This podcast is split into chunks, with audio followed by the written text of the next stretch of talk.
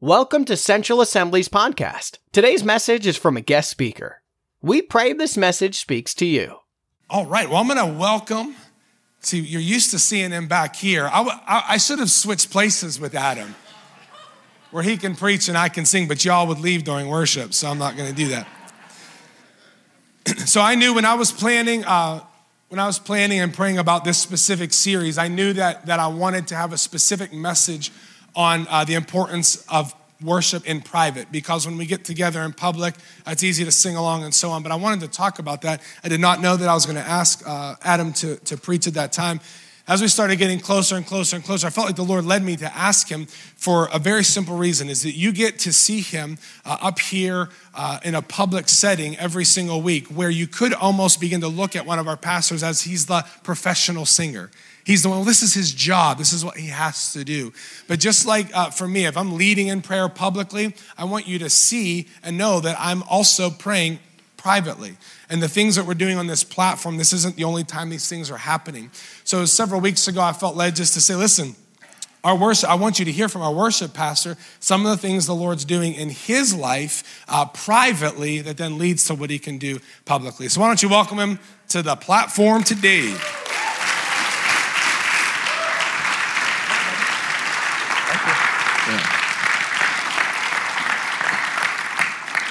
Good morning. I usually get to talk to y'all earlier uh, in the service. Hey, they emailed that I was preaching and y'all showed up today. That's great.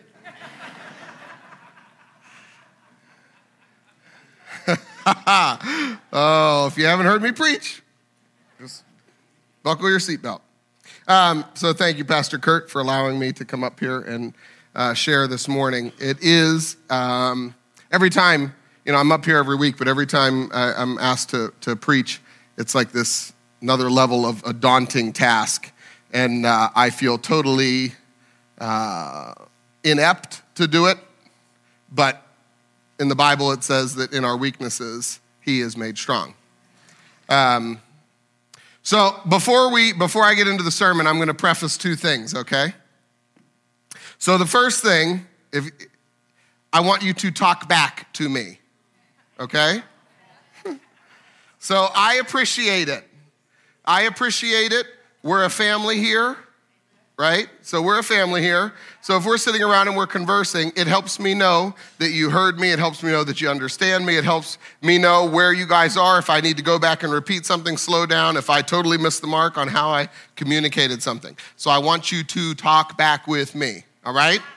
Okay. And I will be bursting out into song in the midst of this sermon. All right? So I'm, I'm just prefacing you, and I'm, I'm not just doing it, um, I'm not doing it because you didn't get your quota of, of my voice today, okay? I'm doing it because I want you to see, and I'm going to use worship songs that we use here because I want you to see how you could take a little snippet of a song that we do and you can use it as a weapon in the rest of the week. Okay? So we're to talk about those things. We're to talk about, as Pastor Kurt said, we're talking about the power of our private worship time. Now, you guys know, as he said, my job, my vocation, I make my living as a worship pastor. And I still have to work on my aspect of private worship. So I was talking to my uh, older but wiser brother about my sermon, and he, sorry, and he said, he said, well, if you're a, if you're a worship pastor and you have to work on it, just think what the rest of us have to do. And so it puts, it just helps me put it in perspective that it's something that we all need to work on. So I want you to take everything I'm saying today um, with that in mind. Pastor Kurt said in the beginning, I, I have loved this series. Uh, I'm not boasting on him, I'm boasting of what God is doing through the words he's sharing. It, it is transformational to us if we let it. Uh, this, this, this process of the below the surface. And so God is teaching him more and more about his private time. God is teaching me more and more about my personal worship time. And so, just like the name below the surface, if we think of it merely as a building, without if we can yeah you have the graphic up there so that that foundation that is the basement or the foundation of the home if you would remove that is that home stable We all know that. Any of us who own a home in southwestern PA where there's been mine subsidence and everything else, and, and you have uh, hydrostatic pressure on your walls and all this other stuff, we know that without a strong foundation, the rest of the house, the rest of the building is compromised. So we need to understand that what we do below the surface is absolutely the, the most pinnacle foundational part of our life. Without it, we really have nothing of value. Would you buy a home that had no foundation? Nothing, they just stacked blocks. Even though it was beautiful on the outside, would you buy that home? So, how can we expect to have a Christian life that is all beautiful on the outside without any foundation? So, I'm, I'm giving you guys a glimpse into my private time with the Lord um, and what He's teaching me. It's, it, it, he's encouraging me in, and I'm just gonna, I remind myself all the time that sometimes God's encouragement feels like a two by four. Um, uh, but it, it's just that, so I don't want you to take, uh, I'm, I'm a loud person. I am a uh, energetic person when I talk. I don't want you to think that I'm standing up here screaming and preaching at a, at a room full of people who aren't getting it. Okay, we're all we are all believers. We're all walking. We all can grow in this. And like like the old adage is, if the sermon feels like I'm yelling just at you, just put me aside and just know the Holy Spirit is taking something that I'm saying and working on your heart in it. And I, that's my prayer is for all of us that as He works with me on this and as I share what He's doing, that it'll work on us and we work together collectively as a body. Um, now, I know as soon as we start talking about worship, there's something that enters people's minds and they say, What, what would you say? Oh, in singing, but, but what does somebody say when we would talk about that? Oh, I can't, I can't sing. I don't have a good voice. I don't have any of that. The enemy wants us to fall for that lie because he knows the power of worship.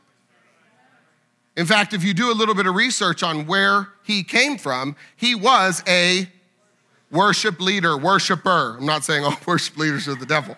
Woo! Wow.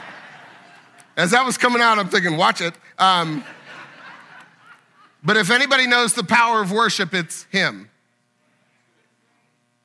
So if he can bind our tongue and if he can get us to think, well, you're not a singer, you're not as good as Adam, you're not as good as Sharice, you're not as good as that person up here, you don't really have a voice. I don't. If he can do that, if he can bind our tongue in that way, he, he renders us ineffectual. And so everybody can sing, not everybody can lead, not everybody is a performer. Not everybody can read music, not everybody can even stay in rhythm. Some of us clap on two and four. Some of us clap the incorrect way. It's fine. All right? So everybody, everybody has the ability to worship. Everybody has the ability to sing. Everybody has access to this tool, this weapon that God gave us. We just need to use it to its fullest potential. So, why aren't we tapping into that potential? I'm going to explore some stuff today um, to show you, I think if we would shift some of our efforts back into the private worship, I think we will unlock potential. I think if we can, if we can reallocate some of it uh, and maybe even come up with some new time for it, um, I really do think God is concerned with the amount of time we worship. I am not talking about in church. I am not advocating for two hours of worship and 10 minutes of preaching. Can't, we can't do it. We cannot accomplish what God wants to do in your life in the two hours that you're here on a Sunday morning. So, if you know me at all, you know math may not be my strong suit, but I pressed into a mathematical equation here. So, if if all of our services average about two hours on a Sunday, so that, and there are how many weeks in a year? Okay, so if we take that and you're here every Sunday at church, okay? Listen, I didn't say anything about that. You took that one and ran with it. So if you're here all those weeks for two hours, if we break it down by minutes, that's 6,240 minutes out of your 525,600 minutes in a year. Okay? So thank be to God that He created calculators. that means out of 100% of your time a year, if you don't miss any church, you will spend, put the number up on the screen.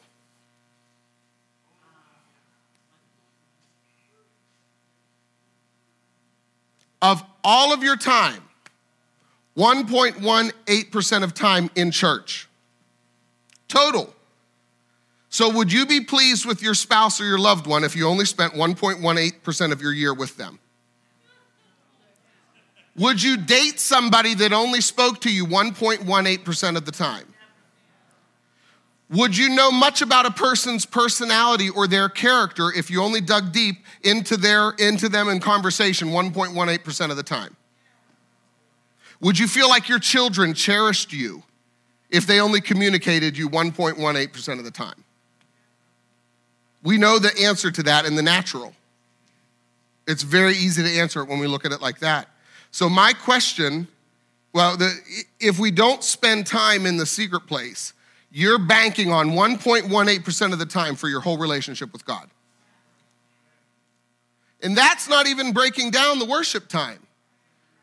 That's, that's the sermon, that's the announcements, that's everything. So, so the worship is maybe half, so cut that in half. And that's what, if we, if any of us just worship on Sunday mornings, that's how much worship time we give the Lord. Like, that's scary. I mean, for me too. I can fall into the trap as easy as anybody else can. This is a trap. We have to see that this is a trap. So God, God asked me this question. It's a very difficult question.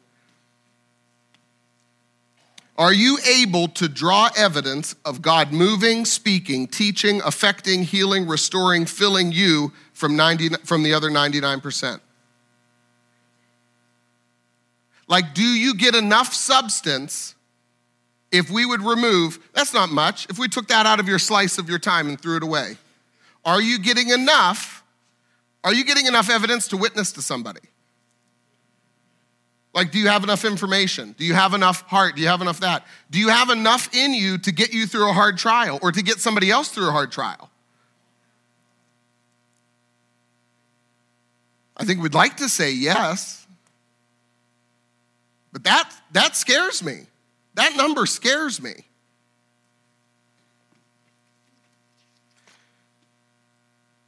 So, the thing that we are created to do the thing that we're created to do, if we go back and look at Adam, we are meant to be in communion with God. We are meant to worship God. We are meant to be in constant communication. The thing that we're created to do, maybe not in this church, but I would say in, in a lot of churches, more than we would want to know, that is how much of the time we're spending on it. What we do in our private time prepares us for public. It's anything. Take it outside of this. If you're, if you're having a hard time grasping that in the spiritual realm, take it outside of anything else. What you do in private, if, you, if you're supposed to go pick up this uh, big giant weight out at some, uh, in front of 400 people, you will have lifted weights prior to walking up to that weight. Or you won't have anything. You'll go to pick it up and you won't have it. You won't have the strength. So, we come to church, we, when I say we, I mean I'm, I'm in that boat with you, okay? So we come to church expecting a man, whoever is up here, man, woman, I say man, I mean just a person, to do, to fill you enough in only the place that God should be filling. And we wonder why people get upset at us pastors. That's a whole lot of responsibility. That's a lot of responsibility put on ministers. Because we're, we're, we're in charge of how you spend that 1.18%. So if you don't spend a lot of time out of here, I guarantee you at one point will become a grumpy Christian and you will become dependent on the pastors in your life and you won't be able to sustain yourself outside of these walls. And, and that is not what we're meant to do. So think of what would happen if we came to church with all of ourselves, all of us, everybody in this room. We came to church already filled up because we spent a week with God. We came in, and then what you have is I'm, I'm, I'm, I'm going to preach prosperity here for a second, but I'm not going to preach financial prosperity because prosperity transcends finances. I'm going to preach prosperity of you have more than enough for yourself so that you can give to somebody else. So, we as a church, we have people come in at all different stages of their life. We have new believers come in. We have people that are crippled by divorce. We have people that are crippled by abuse, people that are addicted, all that other stuff. And if you come in empty as a solid Christian, what do you have to give somebody else? We're, we're supposed to be the saved ones. We're supposed to have something to give somebody else. So it is on us to increase that number. I mean, uh, we can make service nine hours if you want.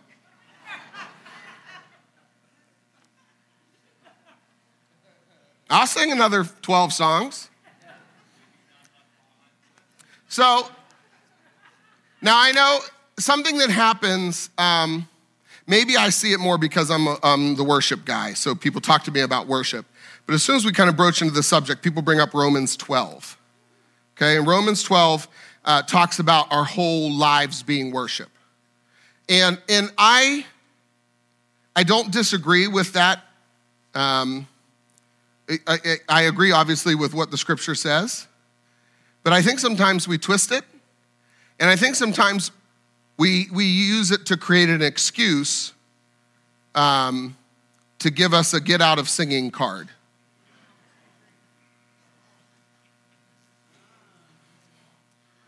Like we say, well, my whole life is worship. Everything I do is worship. It, it is. It can be. Anything you do unto the Lord, it's, it's worship, it's, it's giving of yourself to Him, but it's not a get out of singing free card. So I, I want to reclaim that scripture back into worship. Um, Amos prophesies that our lips will become like a young bull or a, a, a fruit offering to the Lord. That, that it will one day, so what happens in, in through the sacrifice of Jesus Christ, we no longer have to give what? Animal sacrifices. We no longer have to give those things. So Amos is prophesying about the day when this counts for our slaughtering of, lamb, of lambs. This counts for our slaughtering of bulls. Hebrews 13, 5 says, Let us offer the sacrifice of praise to God continually. That is the fruit of our lips, giving thanks to his name. So we present our bodies as a sacrifice because we no longer have to present grain or sheep or cows. We are it now. So if we relegate all worship to the possibility of being anything, we don't we give ourselves an excuse from what the Bible drips of and that is people singing and worshiping and praising the Lord. David says in Psalm 34, I will bless the Lord at all times. His praise shall be continually in my mouth or on my lips, depending on your trans- translation. Your praise will ever be on my lips, ever be on my lips. Your praise will ever be on my lips, ever be on my lips. Your praise will ever be on my lips, ever be on my lips. Your praise will ever be on my lips.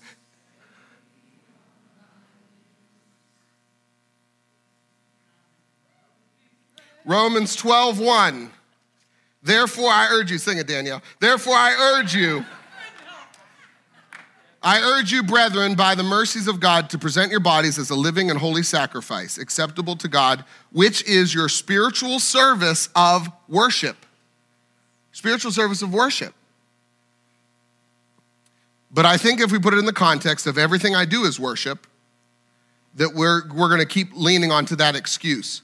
Um, so now, I think one of the reasons why we want that get out of worship card free is because of the potentially awkwardness that we feel in the natural. Two serial killers of worship self consciousness and pride. They're serial killers of, of Christians' worship. Those are two of those lions walking about trying to devour your worship.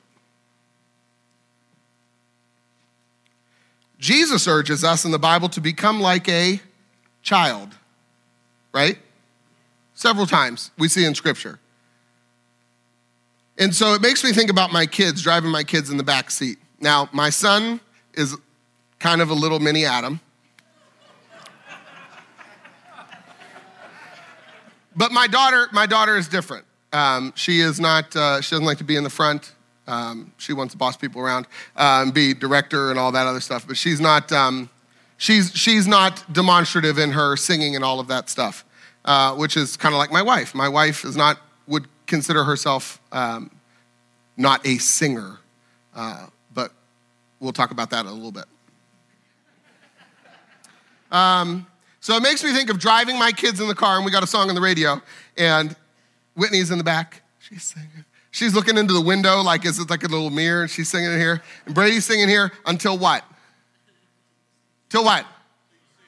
Till I see them. And then all of a sudden, what happens?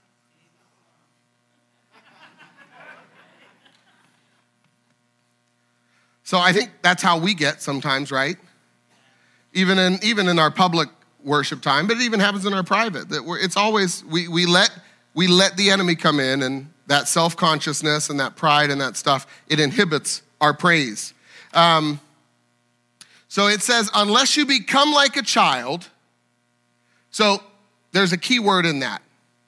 It's not necessarily the child part. Become like a child. So it's a process. But the goal is to be like a child.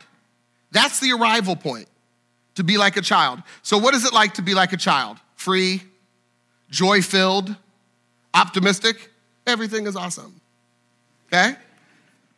Dreamy, easygoing, excited, cuddly, dancing, singing at the top of our lungs.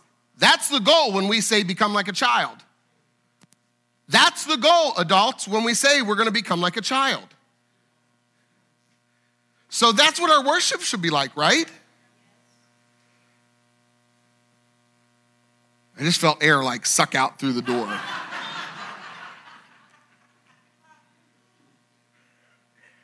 Heavenly Father, I pray right now that you would kick self consciousness and pride out of this church. God, I pray that you would break it off of each and every person, that we would become so worried about what you would think that we wouldn't care what other people think or even what our own mind says. In Jesus' name, amen. So, my wife and I have a little testimony about letting go of our inhibitions. This is when Joanna was pregnant and about to give birth to Brady. Um, it was a very incredibly different uh, circumstance than with the birth of, of Whitney. Uh, with Whitney, um, uh, I, I should say, after Whitney, through some friends here at the church, they shared with us something, and we pressed into the thought that the, the curse put on Eve was that she would have pain during child labor. And it says in Galatians 3 that through the blood of Jesus Christ, all curses, the curse of sin was broken, that he took the curse of sin. And like we, I've heard from Pastor Kurt and some other preachers, like either the blood worked or it didn't. Like it's not, it doesn't have like a gradient effect. So either the blood worked or it didn't. And I had to, we, we had to examine. So this shouldn't be like it happened with Whitney. This is not going to be like that. We're not going to let this, this beautiful thing be robbed from us because of a curse that the enemy wants to try and keep on us. And so Joanna and I took this revelation, we pressed into it, and we ended up seeing major breakthrough, major breakthrough. And I do believe it's because we worship and praise through the process. So what we did is I got the song Oceans. It was really popular at that, at that point. Okay? I put Oceans on my phone in the delivery room. We had that playing. I put it on, I put it on repeat. Little did I know we were going to leave it on repeat the entirety of Brady's birth.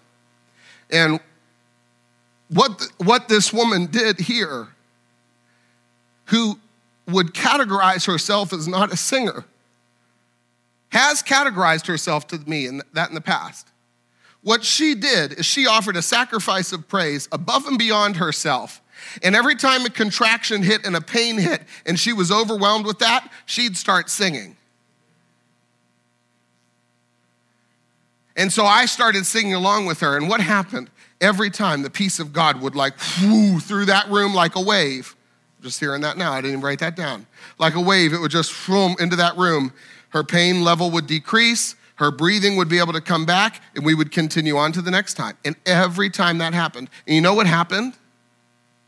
The doctors and the nurses who came into the room, multiple, not one, not the same one. They weren't in the room at the same time to even hear what they said. They said, This is the most peaceful room I have ever been in for a delivery. And they, they heard the singing. She didn't care. She lost all inhibition at that point. She didn't care. She was singing whether the doctors were there working, the nurses, anything. She kept singing. And so much so that the doctor said, Wow, you should come back and teach a birthing class here. um, it, it was the most incredible difference between the two. That God showed me something in that moment that I'll never lose. That private, personal moment did something. And sometimes I think we need to remind ourselves of moments that we get like that. Um, Pastor Kurtz talked about praying that there's no cameras anywhere set up in our, you know, our private worship space, like even in the prayer room or something else, because when he's alone, he gets a little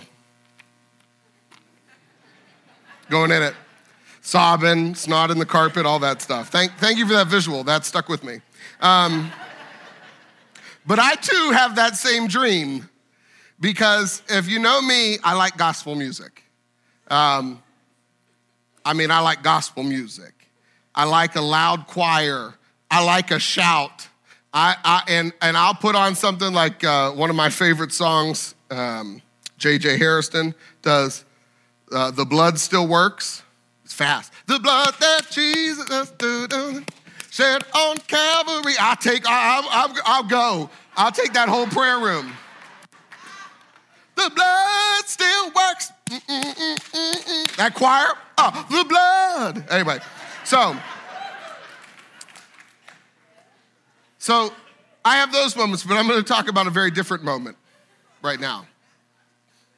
So I had an experience here. Um, it's been a couple years now, maybe two and a half years. Um, and I was back in, we have a room back there that is uh, for the band to pray in the morning, and we, we gather and we meet there.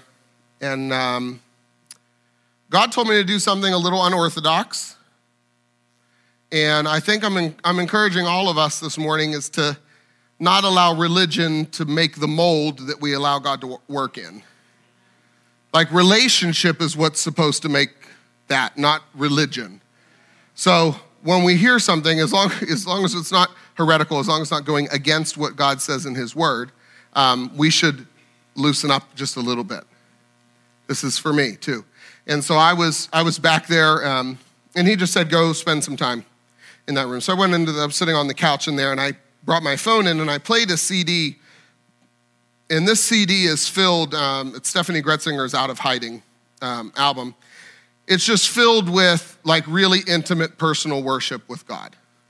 It's just something, it's an anointing she carries. It just, it, she's just, she has a really super personal, it's almost like a, a, a modern day David feel to what, how she talks with God. And so I put this on, and um, I was I was, re, I was hearing in my head scriptures like I, I was stressed at that point. I, something I don't remember what it was because it's pale in comparison to what happened. Um, I don't remember that that whatever friction brought me to that moment, but I was I, I remembered two scriptures. The Lord is close to the brokenhearted, Psalm 34. Matthew 11, come to me all who are heavy laden and I will give you rest. So I put this music on and I'm sitting on the couch. I start to just kind of tear up in my eyes.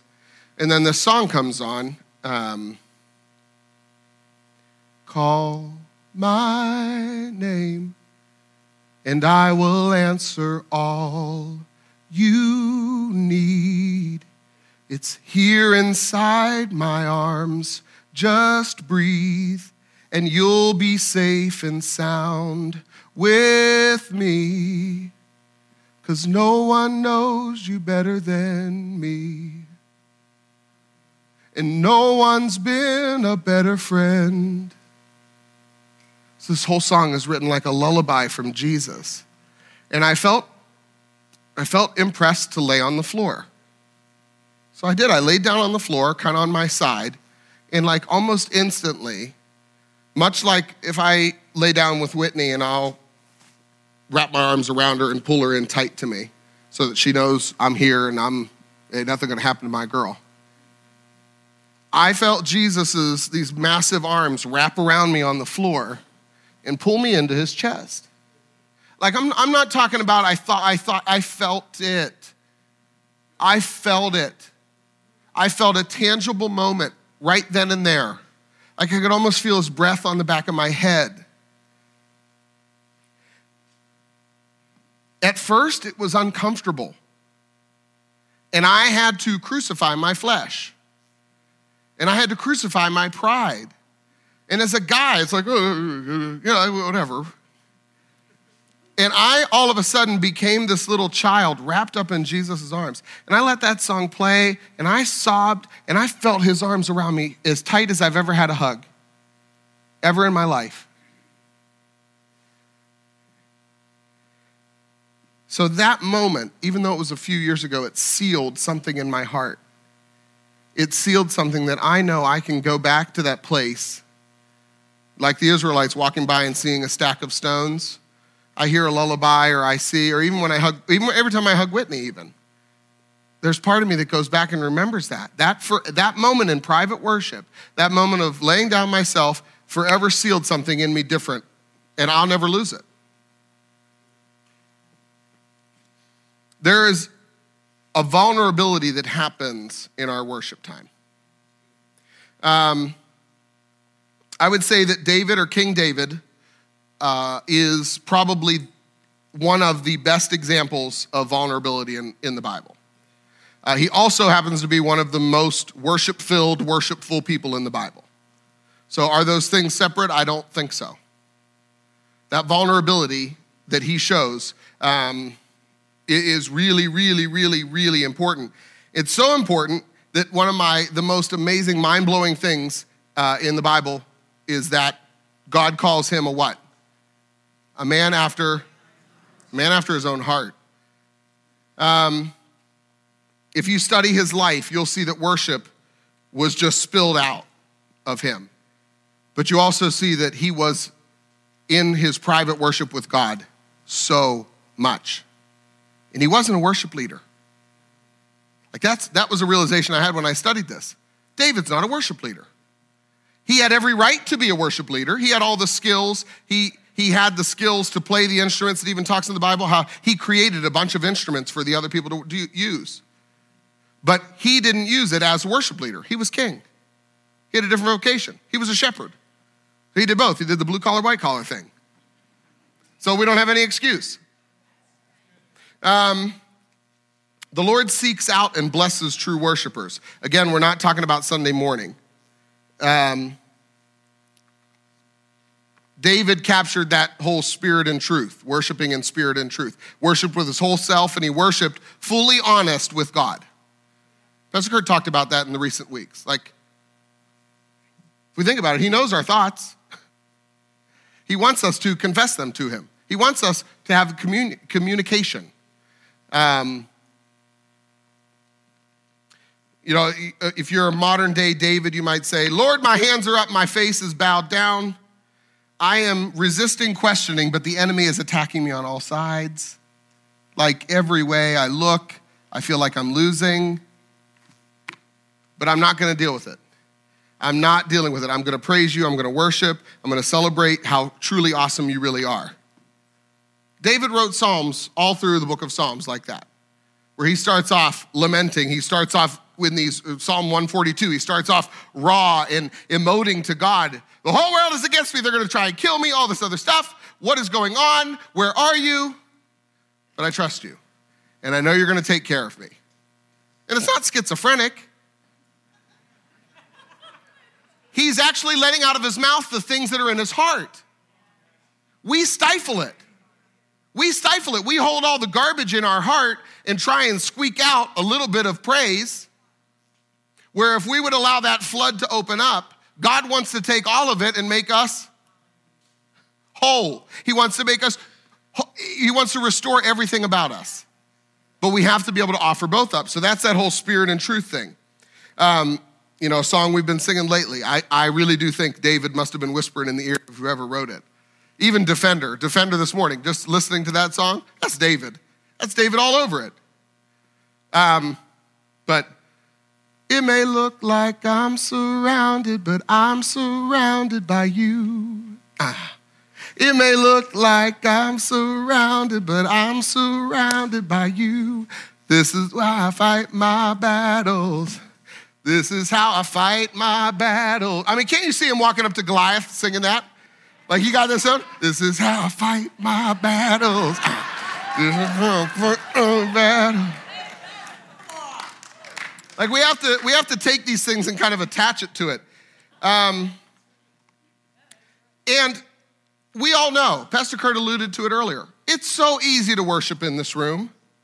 It's easy to worship in this room. We have a uh, give I'll give props to this this worship band and team. I mean, and they and what I love about them is they deflect all of that glory up and praise up to God. Every single one of them. They serve week after week. They, they provide amazing music here for us. We, we're, we're led in that. We got harmonies. You got all your friends and people. The lights are good and everything's good. We're playing your favorite song, all this other stuff. It's easy to do it then. It's easy to clap our hands. It's easy to sing. But are your hearts in it?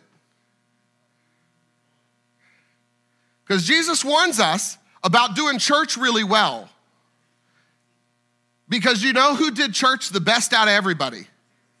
Say it again the Pharisees. The Pharisees were the best at doing church. They knew every scripture, they knew everything to do, they knew all the songs, they knew the rituals, they knew how to do this, when to do that, not to do this. They knew it all, but God but Jesus says to them, what? You don't know me. You don't know me. Like that's really scary. And that that 1.8 per, that 1.18%, I would venture to say Jesus has every right to say we don't know him. If that's it. We we we want to say, well, I don't know about that. Take it into the natural again. Take it back into the natural and then compare it to in the spiritual. We need to start seeing how those two things interact, play off each other. Sometimes they're the opposite. But we need to know that in a relationship, you can't put 1.18% in and expect to get anything of value out of it. Um, so David had a couple things that I would say earmarked him to, to God, things that just kind of highlighted him to God. So he spent time with God. He spent time. He etched out time, he sang, he prayed, he spent time with God. Have we ever thought, this is a question that came to me? I have to be able to answer this too. Have we ever thought of taking a half day vacation to worship God? I don't know. I'll just plant seeds on all of us. Have we ever thought of taking a half day of vacation just to worship God? You know, if you're retired or if you're able to be at home? Have you ever reworked your schedule enough to say, I'm gonna work, I'm gonna work my schedule this week to give me like two hours of just worship time? I think David would have. I don't know, he did it while he tended sheep, he did it while he did other stuff. Um, and I think it's time we put a little healthy pressure on ourselves to create that time. That's what all this is. All, all, everything we're talking about this below the surface.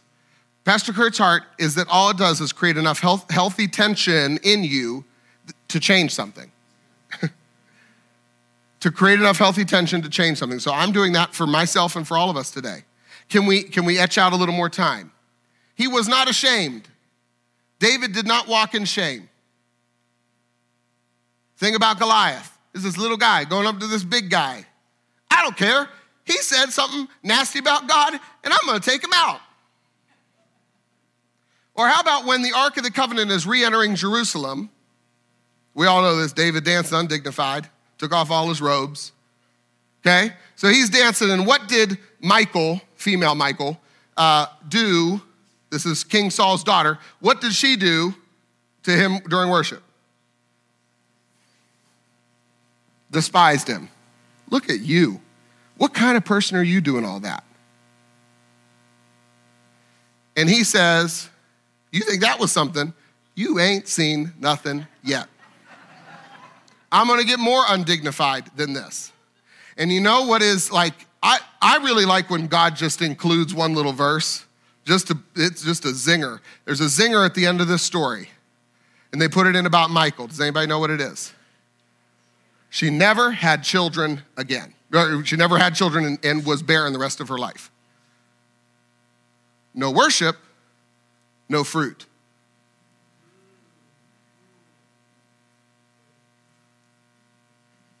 Why else would he include that sentence? We, don't, we didn't need to know that. Know that.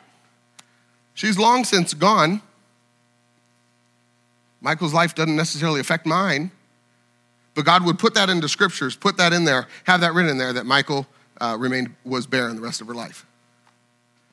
Um, David lavished praise and worship, like abundant over the top. Uh, he says, um, in, we're going to read Psalm 119. Somebody pull out. Yeah, the big one. Let's go. I'm just kidding. We're not going to read it right now. But if you don't get the joke, read it tonight. Um, lots of luck. Uh, so, David says in Psalm 119, you can find it, uh, that he offered morning and evening sacrifices and even more times of worship, totaling seven times a day. Seven times a day. That is what made him a man after God's own heart. That is much more communication than our Sunday morning experience, right? Think about all the animals that had to be sacrificed. Like we're talking about with some with some festivals, 142,000 animals in 14 days. Like, you know how much, do you, like, can we actually grasp how much blood that is? How much, how many bodies of animals, carcasses that is? Like, that's a lot of effort, all to worship God. Now, in the new covenant, in Peter, in 1 Peter, he says that we are a royal priesthood. And so now we are offering those sacrifices. We talked about it earlier. We are the royal priesthood. What's our sacrifice? That's our sacrifice. And so God asked me, Am I offering something equal to the 142,000 animals? Ask yourself that. Are we, are we doing something? The, the answer is what we're giving is ourselves. But again, we can't accomplish it if we just rely on that 1.18. David gave sacrifices in hard times.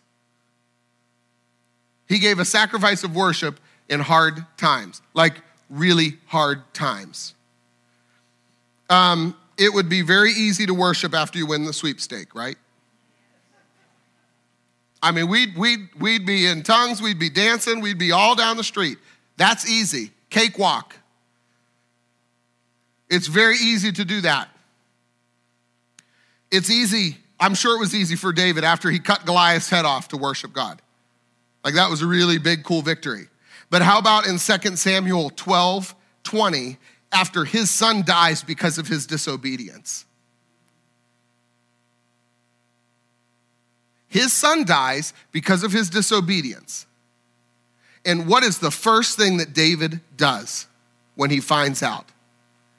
He goes, he was praying for his son to be, to be healed and healthy. He took off his sackcloth and wiped his, the ashes off. He goes in and he begins to worship. He begins to press in and worship at that moment. Isaiah talks about the furnace of affliction. My summary is what happens when the fire is cranked up? What happens to you when your fire is cranked up? Or another way of saying it that I've heard is when you're squeezed, what kind of juice comes out? When that pressure is put on, what, what happens with you? One of my favorite stories in the Bible Paul and Silas. Okay? They're beaten up, thrown in prison, isolated, stockades are put on their feet. It's in the midnight hour. Anybody, can anybody relate to Paul and Silas at that moment? And nobody? Wow. I thought somebody would, would feel like they've been beaten up and accused of the wrong thing and, and all of that, feel trapped. Anybody ever feel those ways? Yeah, we all have at times in our life. Here they are in the midst of all that pain, the bondage, and what do they start doing? Singing, praising, singing spiritual songs. Another part, another little zinger God puts in there, loud enough for other prisoners to hear.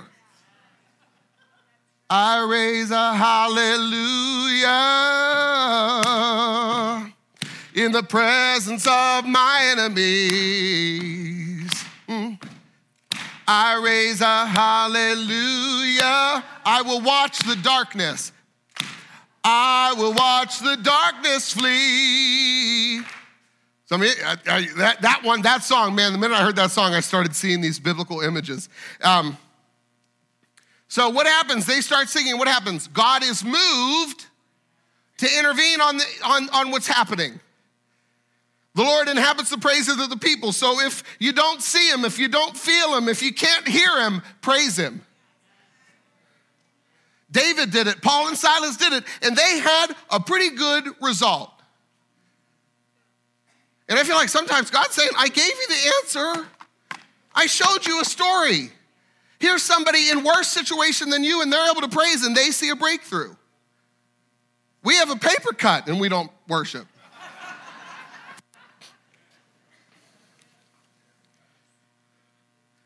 Your promises, another great song we, we sing. Doesn't matter what I feel, doesn't matter what I see, my hope will always be in your promises to me. I mean, seriously, that's just one little line. Tuck it, write it on your face. Sing that. Sing it. When you're when you're walking around the house and you're frustrated, doesn't matter what I feel, Jesus, I'm gonna strangle. Doesn't matter what I see.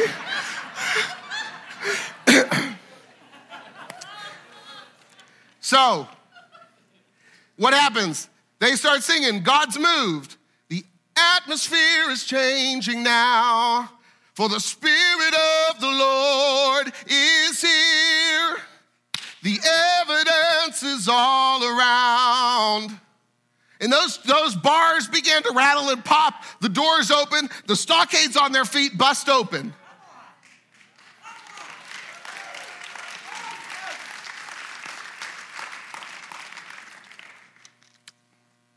Paul's faith through worship activated God to saddle up and come running in.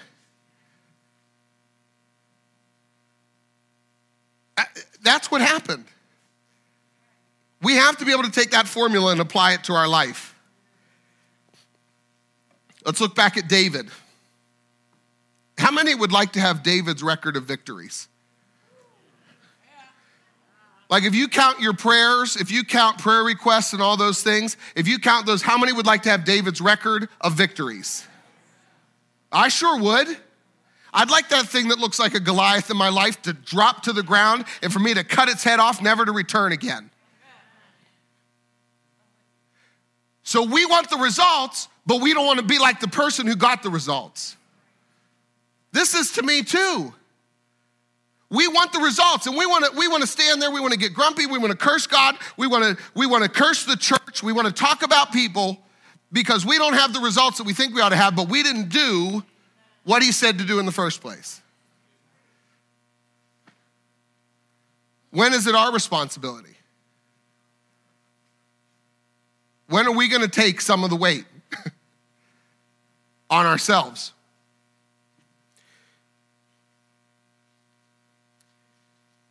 Why was David able to defeat all the enemies that he did? I think it's because he spent time with God.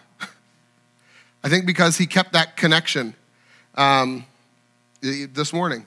All I did was praise. Can't you picture David standing there singing this?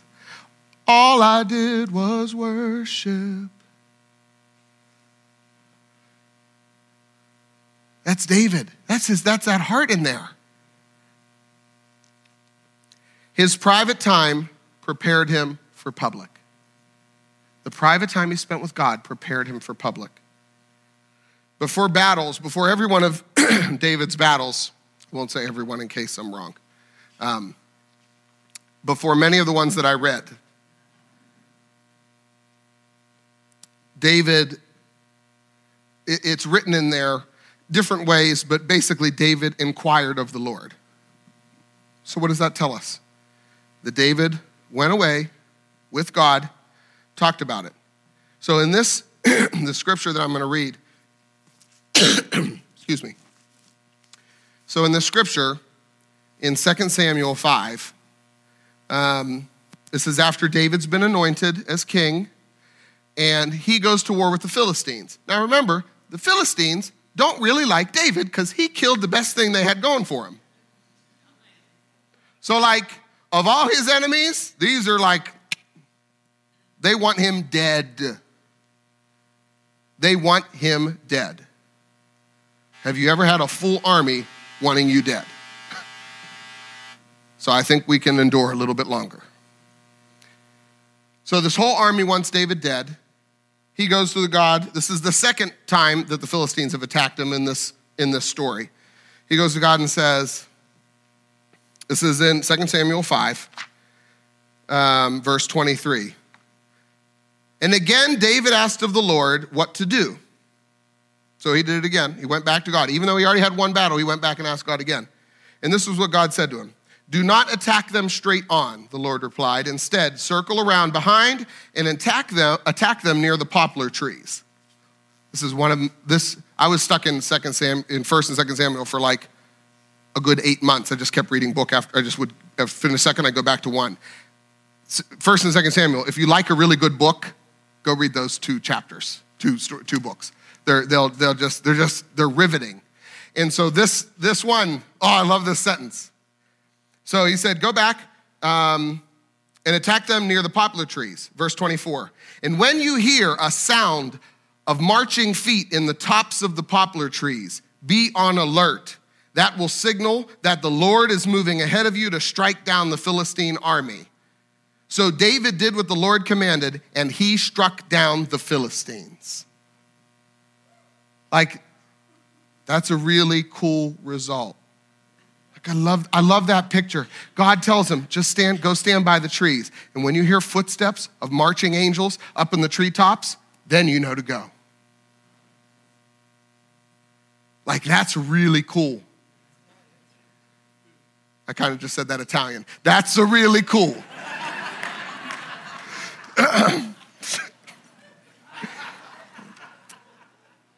so, I want that kind of relationship with God. Do you? Thank you, 13 people.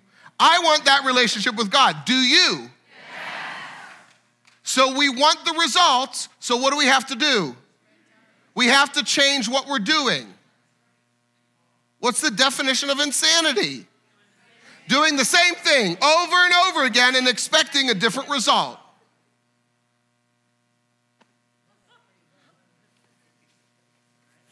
So,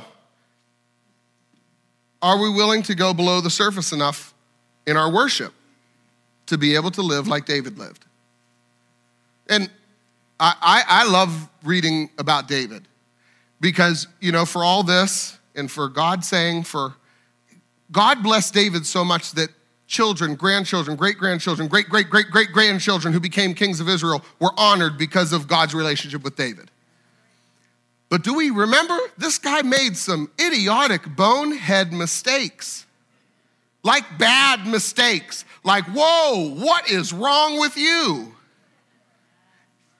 And God still chose to write in his book that will last until he comes back as, as his main form of communication with us. He chose to write on there that this guy is a person after my own heart. This bonehead but I talked about it in, in one of the previous sermons I talked about. The reason that David was revered like that is because he didn't stay stuck in that. He confessed, he repented, and he went on the right way. He didn't get stuck where he was. Um, are we willing to off, offer a sacrifice of praise when we don't feel like it? I heard, I heard once um, that sacrifice of praise and worship sacrificing when we don't feel like it, when we're tired, when our body's sick, all of those things. How many would like to give God a gift that we will not be able to give him once we get in heaven? How many of you would like to do that? Like, how many of you want to give God a special gift? So, the sacrifice of praise in the midst of trials, tribulations, illness, sickness, we won't be able to give him when we get on the other side because thanks be to God, we won't have those things to deal with. So, like, so how special is that gift to God?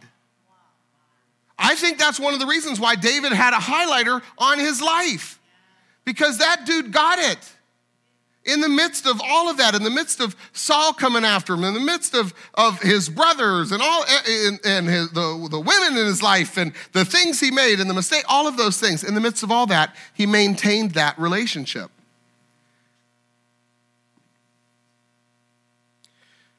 The first thing David did after a victory, the first thing he did after getting the ark back, the first thing he did after the death of his son was worship to the max. Whether it was by himself or whether it was with a thousand people that he pulled in, thousand instruments and singers and all that other stuff. The first thing he did, the response was always worship. When David got things right, he worshiped. When David got things wrong, he repented and then he worshiped. Is that our first response? Thanks for being honest, Ken. Uh, it's not my first response all the time. Can we train ourselves to get there? I think we can. David wasn't an angel. David wasn't a saint. David wasn't something so unachievable. He was a little boy who watched sheep, who spent time with God, and got anointed to be king of Israel.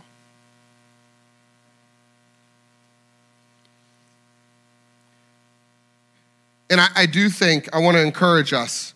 I'm going to take your, your, your singing card out of your, that, that uh, no singing free card out of your hand.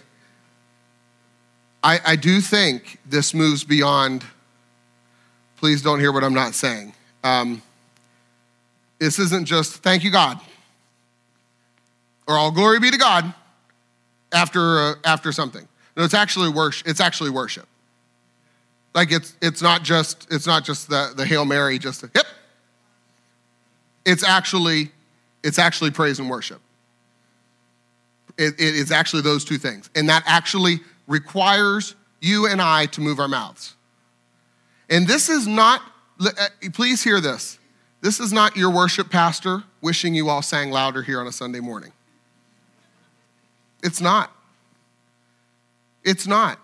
It has nothing to do with that 1.18%. I know that 1.18% is going to feel a lot differently if this church family gets this concept.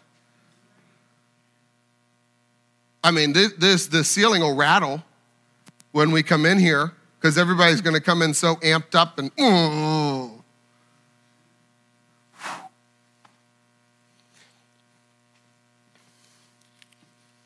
Um, and you don't need, we'll be wrapping up here soon. I'm, i only got 12 pages left. Um,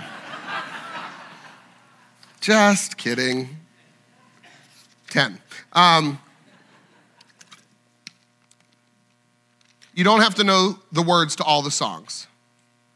You don't have to have me playing keys behind you, as Pastor Kurt said. We don't have to have those things. Uh, you don't even have to be able to play an instrument.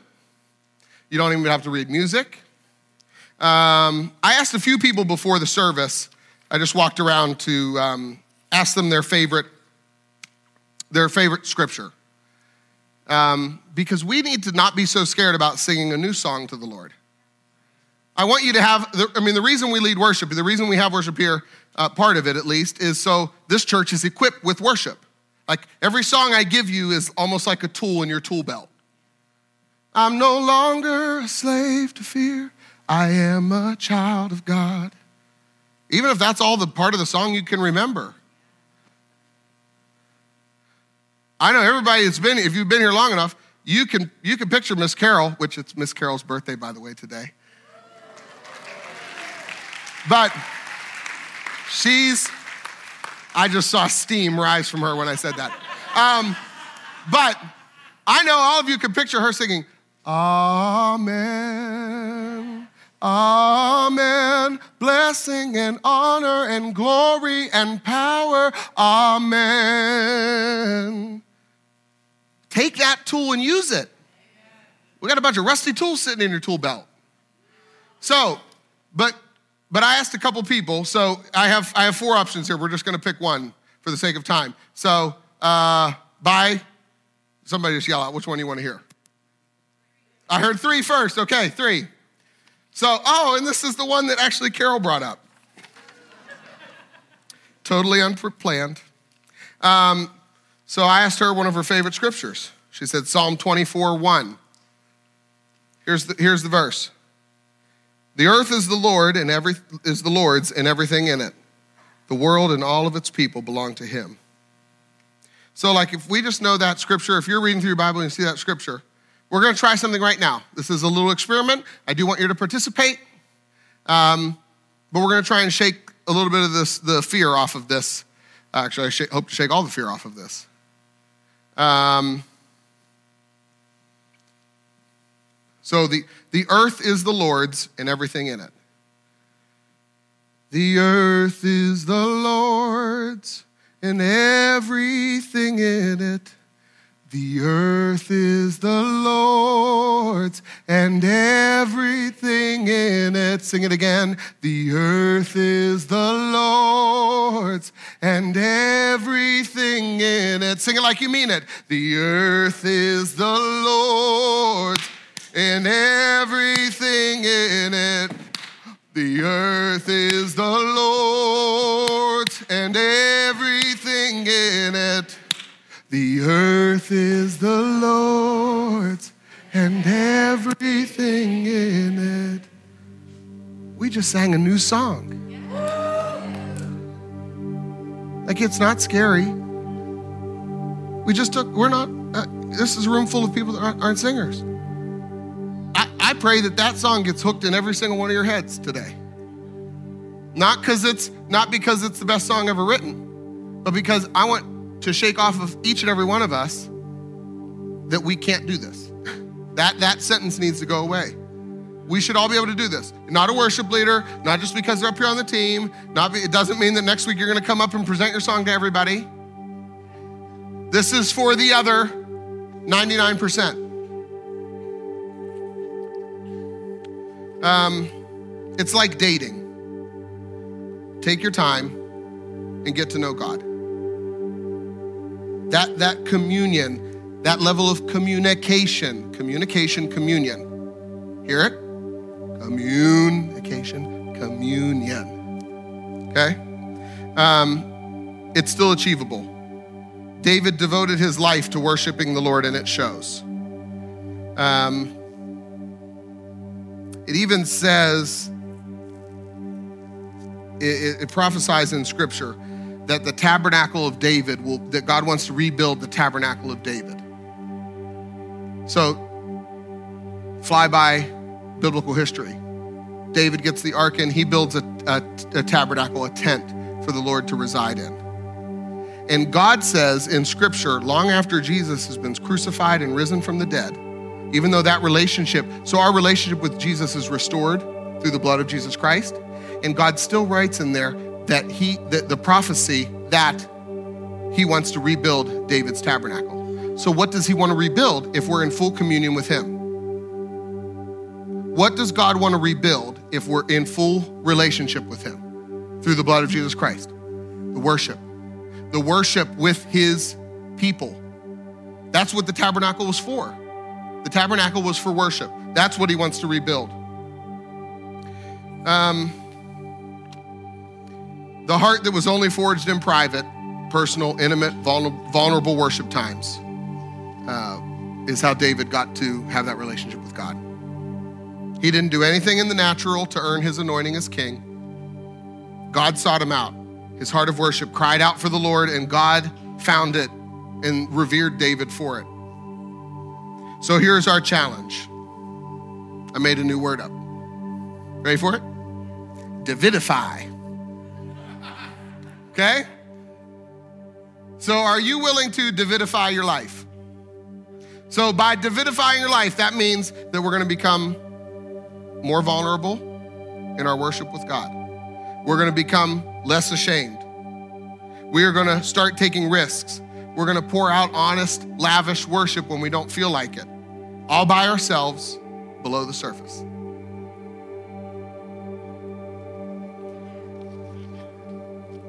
Let's stand, please.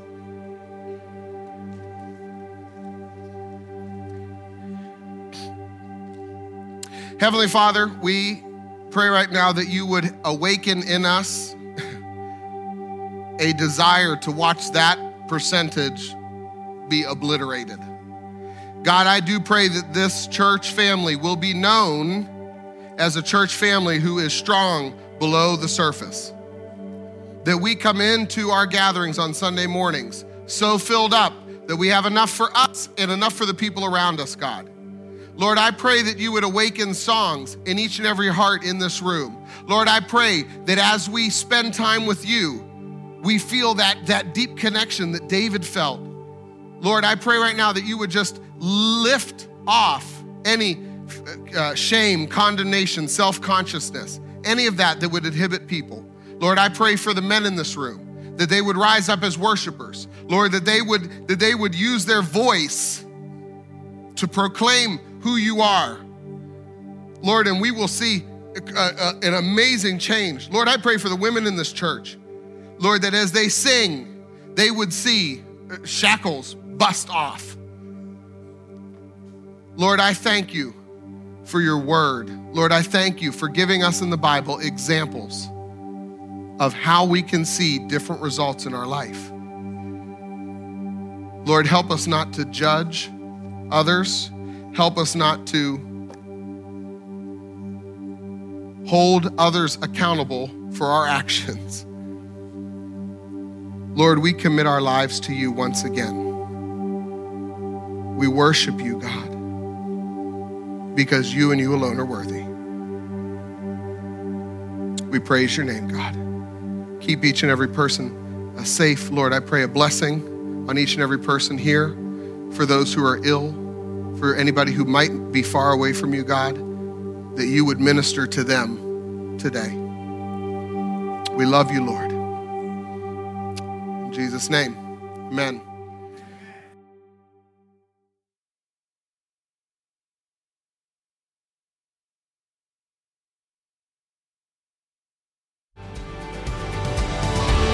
Thank you for joining us. Be sure to check us out on the web at centralconnect.org.